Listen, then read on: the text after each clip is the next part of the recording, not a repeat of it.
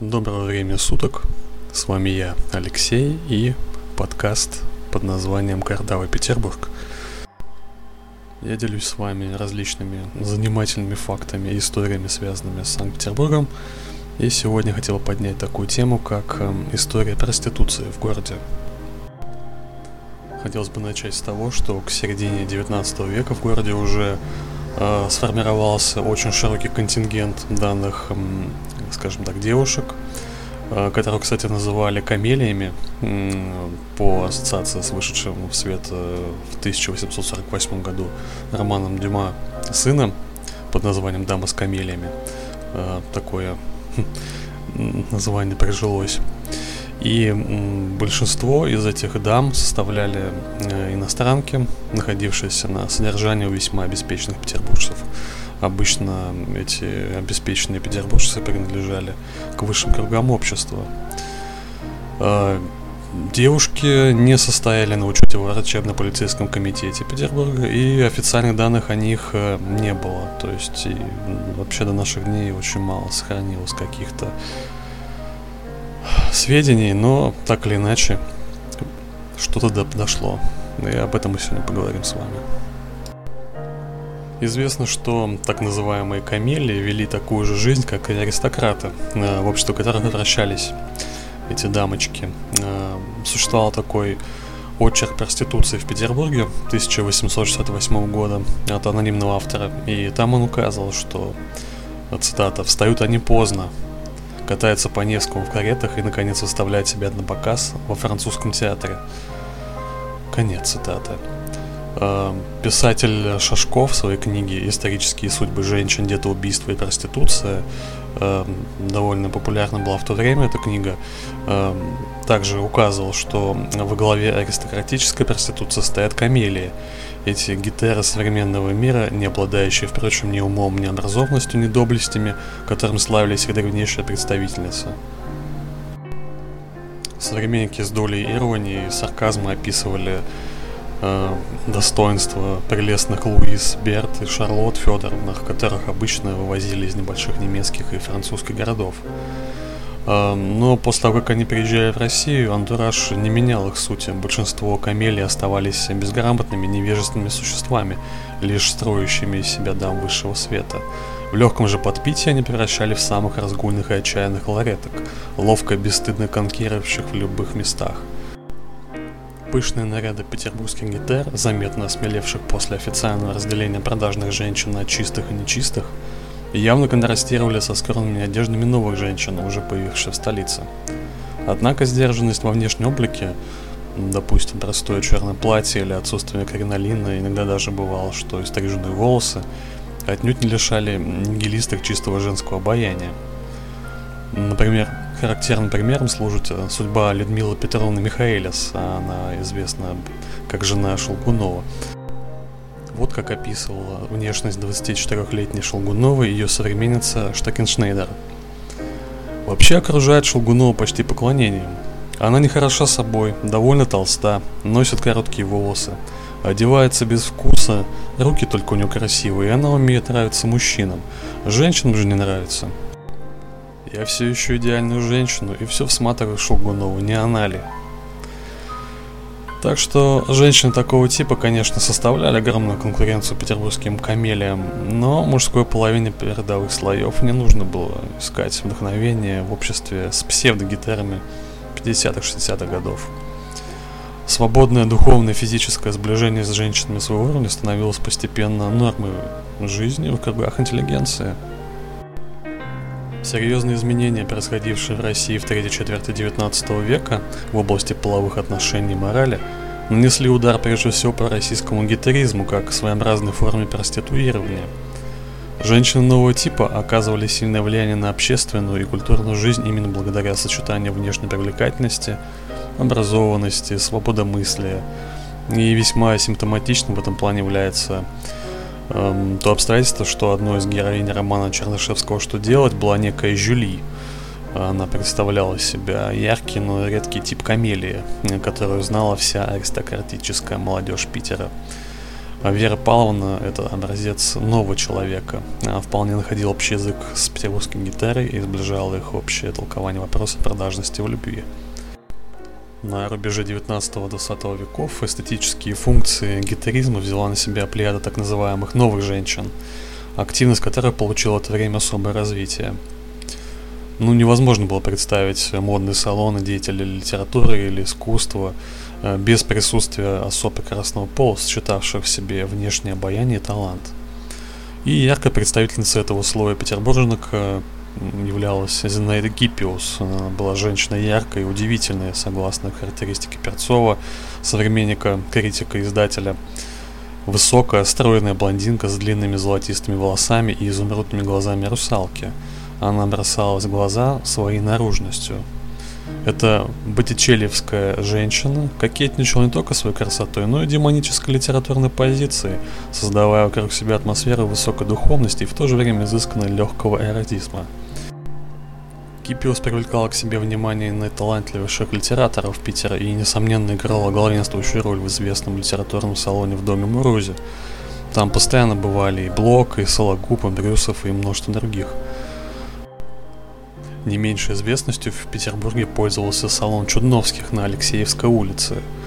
Царицей там была жена хозяина, художница Зельманова, и, по словам Лившица, женщина редкой красоты – прорывавшаяся даже сквозь беспомощные, писанные Ермиденко автопортреты и умевшая вызвать разговор и искусно изменять его направление.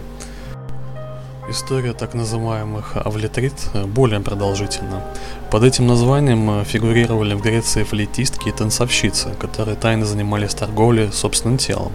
А в России это были женщины, принадлежавшие к низшим слоям мира театральных подмостков – Особый контингент лиц, причастных к тайной проституции, составляли хористки, танцовщицы кофе-шантанов, а больше всего цыганки. Именно они являлись специфической группой в среде петербургских авлитрит, имевшей ярко выраженную российскую особенность. Цыганские хоры почти обязательно атрибут ночной жизни Петербурга в XIX, так и в начале XX века – Однако, если в 40-70-х годах брать на содержание цыганок считалось хорошим тоном даже в аристократических кругах, то позднее таборные певицы стали выполнять сугубо эстетические функции, создавая, тем не менее, атмосферу особенную, такую возбуждающую чувство, скажем так. Примерно с 70-х годов 19 века на фоне общей либерализации городского быта и досуга начинает процветать э, подсобная тайная проституция хористок и девиц из кафе Шантанов. Начиная с 80-х годов особой популярностью у петербургской публики пользовался театр «Сад Аквариум». И там при известном ресторане всегда по вечерам работали труппы артиста Кабаре.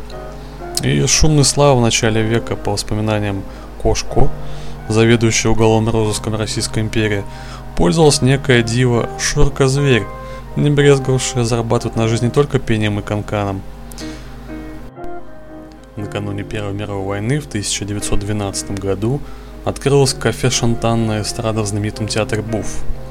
Это увеселительное заведение сначала специализировалось на классических опереттах, но позднее сюда начали приглашать сольных исполнителей романсов – для усиления эффекта от их выступления владелец буфа Тумпаков даже провел реконструкцию помещения, соорудив специальные ложи и кабинеты, куда после выступления зрители часто приглашали актрис с вполне определенной целью.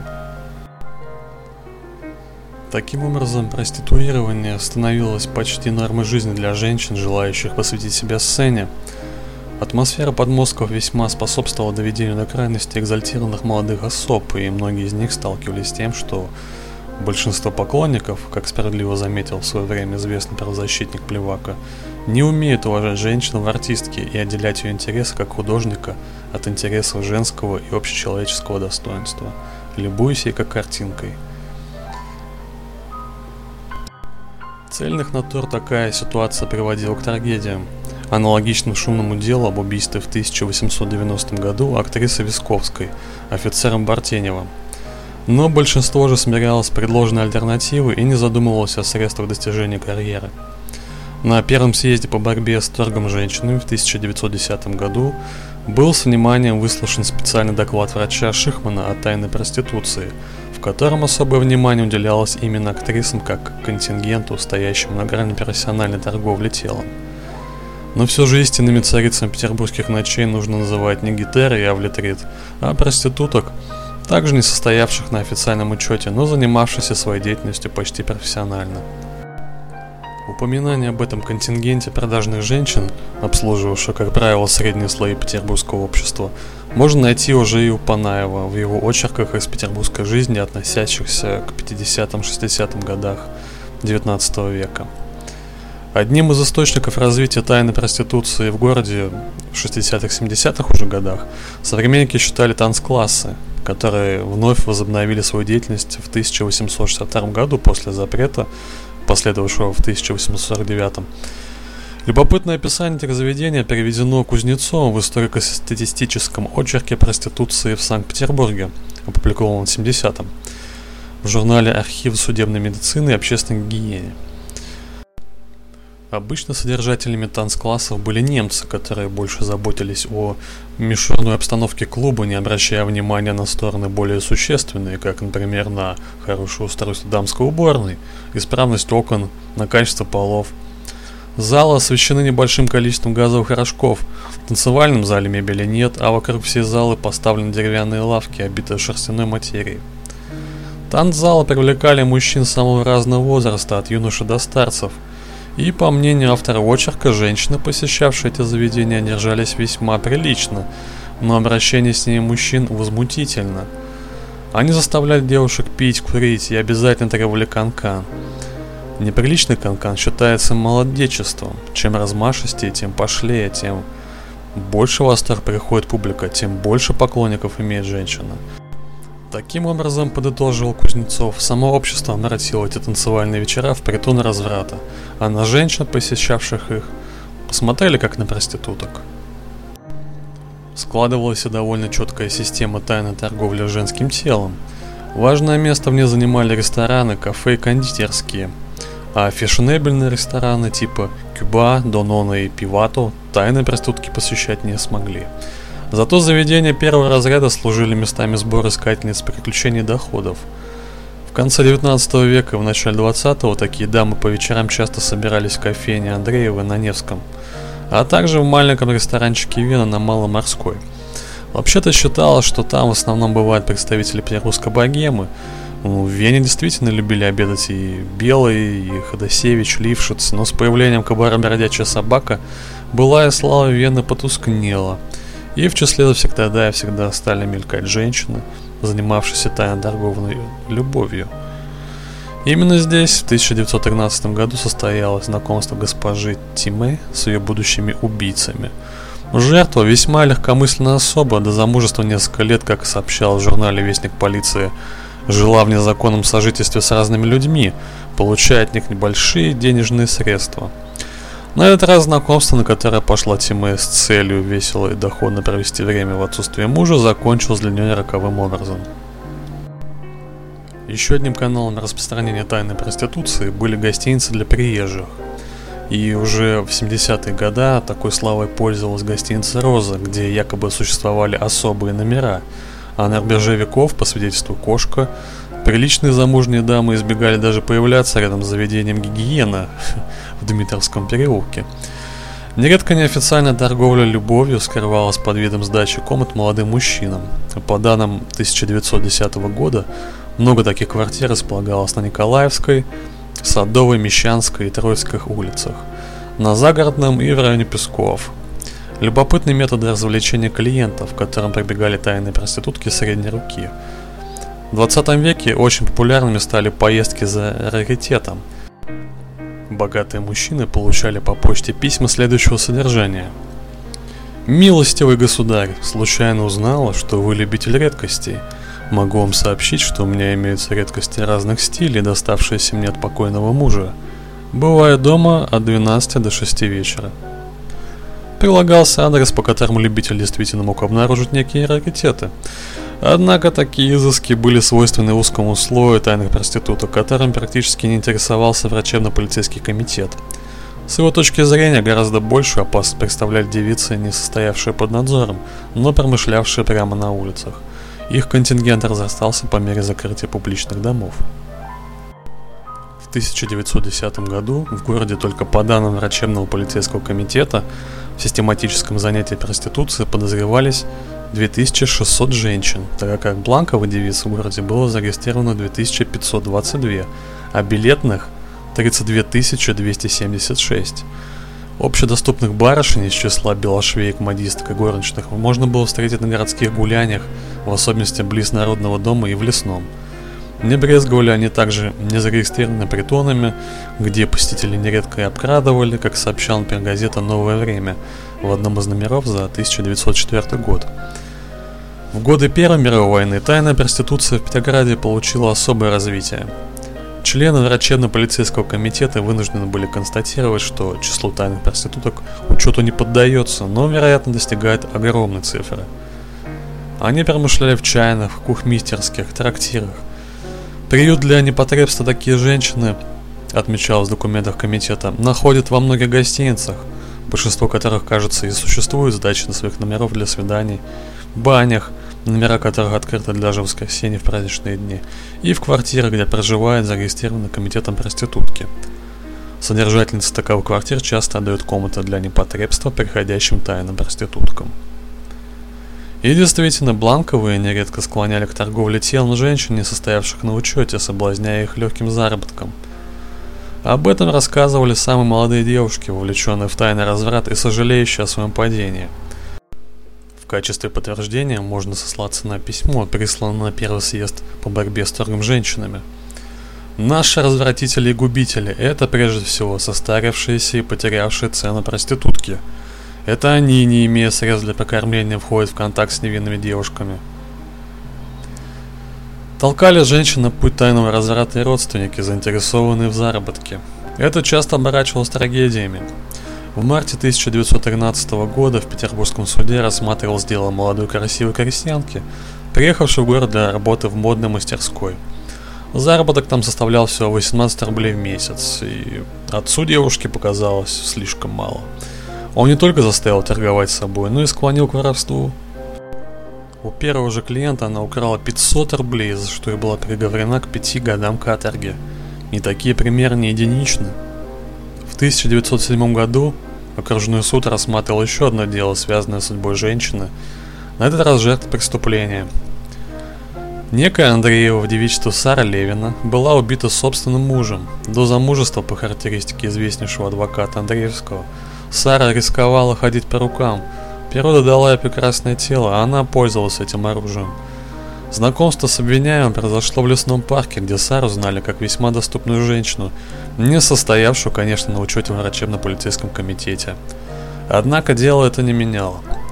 Получая за свои услуги деньги, Левина и после венчания не изменила свое поведение, что и послужило причиной преступления.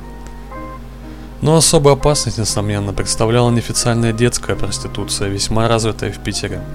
Согласно официальным данным, касающимся 19 начала 20 века в городе не было продажных девиз моложе 18 лет. Однако статистика не отражала действительности, просто по ряду юридических фактов запрещала ставить на учет врачебно-полицейского комитета особ моложе 18 лет, в результате чего росту детской проституции в столице Российской империи с конца 19 века не уделялось должного внимания. Многое прояснилось после оглашения имеющихся материалов на первом съезде по борьбе с торгом женщинами в 1910 году, Обследования домов милосердия показали, что русская проституция среди малолеток значительно превзошла по количественным показателям Западную Европу. Имелись даже случаи ночной работы детей с 7 лет. Начальница Дома Милосердия для несовершеннолетних рассказала о десятилетней девочке, которую полиция в течение двух лет систематически задерживала в разгульной ночной компании, где она торговала собой – Девочка явно была психически неуравновешена, так как вид мужчин безумно ее возбуждал и даже электризовал.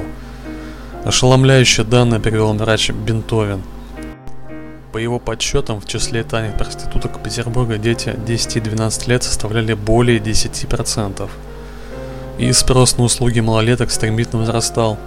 Тот же Бентовин с горечью отмечал. Ранее детская проституция существовала как бы только для потребностей половых гурманов – а теперь детская торговля любовью ведется с удивительной откровенностью и широтой, безо всякой маскировки и шир. И к 1910 году в Петербурге существовали гостиницы, где процветала детская тайная проституция. Дурную славу в этом отношении пользовался Лондон на углу Муринского проспекта и Спасской улицы. По-видимому, именно эта гостиница описана Ремизовым в повести «Крестовые сестры». Одну из героинь, 15-летнюю девочку, заманили в гостиницу под видом найма в няньке, а потом, как ночь, уж кто-нибудь непременно человек по пять за ночь не переводил. Аналогичным промыслом славился гостиница «Черногория». Но сюда приходили уже не буфетчики околоточные, а вполне приличная публика, хотя в целом, по выражению Бентовина, детская проституция оплебеялась. Распространенной была торговля девочками при мастерских. Об одном таком заведении под названием «Белошвейка» на углу Большоохтинского проспекта и Гусевой улицы информировал общественность в 2010 году врач Шихман – Существовали специальные тайные квартиры, притоны детского разврата, организованные, конечно же, взрослыми. Потребители этого вида проституции традиционно собирались в Екатеринском саду, где особенно часто гуляли дети. Но самым главным рынком малолеток оставался парк при Народном доме. Торговали детьми так называемые тетки-комиссионерки, выдававшие девочек за своих племянниц, а также проститутки, подбиравшие бездомных девочек – Основной контингент несовершеннолетних публичных девиц, судя по наблюдениям врачей и юристов, составляли дети низшей рабочей среды, безродные и дочери проституток. Конечно, вовлечение малолетних в торговлю любовью в целом явление не новое, не уникальное в истории. Но все же в России этот промысел приобрел особый размах именно в начале 20 века. Девочки, торгующие собой, представляли наиболее безразличную в нравственном отношении категорию проституток – Многие продавали за коробку конфет. Бентовин приводит характерное высказывание малолетней проститутки. «Ничего нет худого. Пью все сладкое да вкусное, а платья мне какие». Те, кто увлекал девочек 10-12 лет в проституцию, прекрасно знали, что именно этот возрастной контингент легче всего приобщить к особым запросам клиентов – в отчете Дома Милосердия за 1908 год имелись данные о 14-летней девочке, которая специализировалась на обслуживании пожилых эротоманов. На вопрос о том, не тяготится ли она своей жизнью, Юна особо ответила. «Я теперь зарабатываю гораздо больше, чем гуляя, как все». Действительно, многие малолетки, по данным седьмого года, зарабатывали от 60 до 90 рублей в месяц. Неудивительно, что выполнение рядов детской проституции часто происходило по инициативе родителей, продававших девочек сводням или просто отправлявших их прямо на панель. Такое, конечно, случалось ранее. Петербургская тайная проституция явно молодела, что свидетельствовало о ее живучести. Точных данных, которые бы могли проиллюстрировать ее размах, обнаружить не удалось. Но по материалам врачебно-полицейского комитета на 2014 год было выявлено 804 женщины, продававшие себя без официальной регистрации. Однако совершенно не соответствует действительности. На первом съезде по борьбе с торгом женщинами родились другие цифры, вероятно, несколько завышенные, около 40 тысяч. Однако косвенные данные позволяют сделать вывод о том, что отряд тайных жриц культа Венеры разрастался – и накануне февральской революции именно проститутки, не подчиненные надзору полиции, составляли основную массу публичных женщин Петрограда. Итак, э, с определенной долей уверенности можно сказать, что с момента легализации проституции в городе развивается практически по классическим канонам. Более того, э, Питер во многом задал тон всем российским городам в вопросе организации индустрии продажной любви. И по образцу столицы повсеместно стали создаваться врачебно-полицейские комитеты – как и большинство крупных европейских столиц, э, Петербург стремился к благообразию торговли любовью. И определенных успехов в этой области удалось достичь. Так, если в 1853 году на тысячу жителей приходилось более трех проституток, то в 1909 году чуть менее двух. Для сравнения следует сказать, что в это же время на тысячу человек в Москве приходилось 15 публичных девиц, а в Орбите 2292. В Петербурге, как и в России в целом, основной контингент продажных женщин, официально считавшихся таковыми, формировался из числа бывших крестьянок, э, приезжавших в город на заработки. С течением времени тенденция только лишь усилилась, и в конце 19 века деревенские девушки составляли от 40 до 50% в общем количестве проституток, а в 14 году уже почти 70%. И это явление можно назвать вполне закономерным – Соблазн большого города сильнее всего действовал на людей, впервые с ним столкнувшихся. И чем мощнее становились миграционные потоки, тем больше усложнялся процесс адаптации приезжих к новым условиям жизни в городе. Жрицы продажной любви в основном были незамужними, и эта традиция сохранилась до революции 17 года. Речь, конечно, идет о поднадзорных проститутках. Почти половина девиц до перехода в ранг публичных пыталась работать в качестве горничных, белошвеек, портных, то есть в сфере обслуживания – Медики, юристы, психиатры объясняли факт тем, что данная категория зависит от капризов клиентов и хозяев, и поэтому в любой момент ее представительница может лишиться места работы и жилья. В результате у нее остается один выход – панель. Основную массу продажных особ Петербурга с момента легализации института проституции стали составлять подданные Российской империи – Число иностранок с каждым годом уменьшалось, и к 2014 году они не насчитывали и полупроцентов среди публичных девиц. По национальному составу данная категория выглядела следующим образом. Первое место занимали русские, на втором месте со значительным численным отрывом оказались еврейки, затем шли польки. Остальные национальности представлены единицами, и такое соотношение сохранялось в течение почти всего дореволюционного периода. По конфессиональному признаку первенство удерживали православные, а затем шли католички и далее протестантки. Еврейки, занимавшиеся проституцией, были, как правило, крещенными. Но в целом же вопрос о религиозности публичных женщин весьма проблематичен, однако об этом, как ни странно, почти ничего не писали в дореволюционной литературе. Лишь в 1868 году в журнале «Архив судебной медицины и общественной гигиены» появляется очерк проституции в Петербурге анонимного автора – который отмечал, что многие публичные женщины религиозны лишь в собоком бытовым смысле слова. В наибольшей степени это свойственно православным, они стараются не принимать гостей на Пасху, иногда спрашивают, есть ли у тех крест. Нравственная же суть веры проститутками почти не воспринималась. К тому же не стоит забывать, что в древности у ряда народов существовала и так называемая религиозная проституция, например, у иудеев – Вероятно, поэтому проституирование верующих не являлось парадоксом. Женщины, занимавшиеся торговлей любовью, со временем утрачивают обыденную бредовую религиозность. Действительно, коммерческая сторона предприятия смогла сильно страдать при слишком усердном соблюдении постов. Следует отметить, что властные структуры задумывались над этим вопросом. Правила для содержателей борделей в 1844 году – предписывали закрывать заведения для посетителей в воскресенье в праздник до обедни. Исходя из этого, можно сделать вывод, что первоначально публичные дома в дни постов не работали. Со временем их содержательницы постарались сократить время простоев проституток. Дома терпимости принимали гостей почти всегда, что явно противоречило религиозным представлениям о принципах нравственности. Вероятно, все это и побудило власти внести в правила для борделей от 1908 года – положение о запрете работы хотя бы в страстную неделю.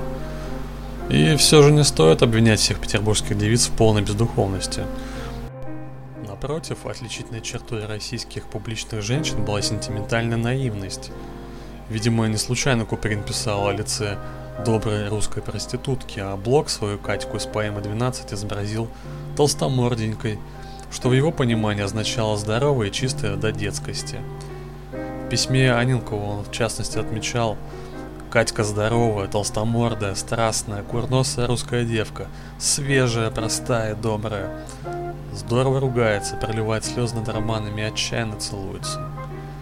Конечно, и доброта, и сентиментальность, проявлявшаяся в обожании подруг по дому терпимости, а также в чистой любви, которая была обязательным атрибутом жизни любой публичной женщины, носили налет истеричности, что, по наблюдениям Обозненко, особенно отличало молодых проституток. Все они, как правило, расстравляли себя иллюзиями возможного счастья. Проститутки со стажем же отличались большим реализмом, и их доброта являлась, по мнению того же Обозненко, результатом алкоголизма. Ветераны же фронта любви женщины старше 35-40 лет, сохранившие хоть какой-то человеческий облик после неоднократных курсов лечения в Калинкинской больнице и не спившиеся, были существами вообще не сентиментальными – они занимались делом, исполняя обязанности притона содержательниц, сводни и хозяек борделей. Конечно, облик жрицы любви с течением времени претерпела какие-то изменения, но самое главное в проститутках оставалось незыблемым. Это чисто российское отсутствие понимания своего занятия как профессиональной деятельности, что в конечном итоге становилось первой причиной многих трагедий. Ситуация с проституцией усугублялась и позиция петербургской демократической общественности. События 2017 года, усилившие общемировую тенденцию постепенной замены бордельной проституции на свободную, а последней, в свою очередь, на тайну, еще более заострили эту проблему. Ну об истории проституции в городе после революции я вам расскажу в следующем выпуске. А пока спасибо за внимание и до новых встреч.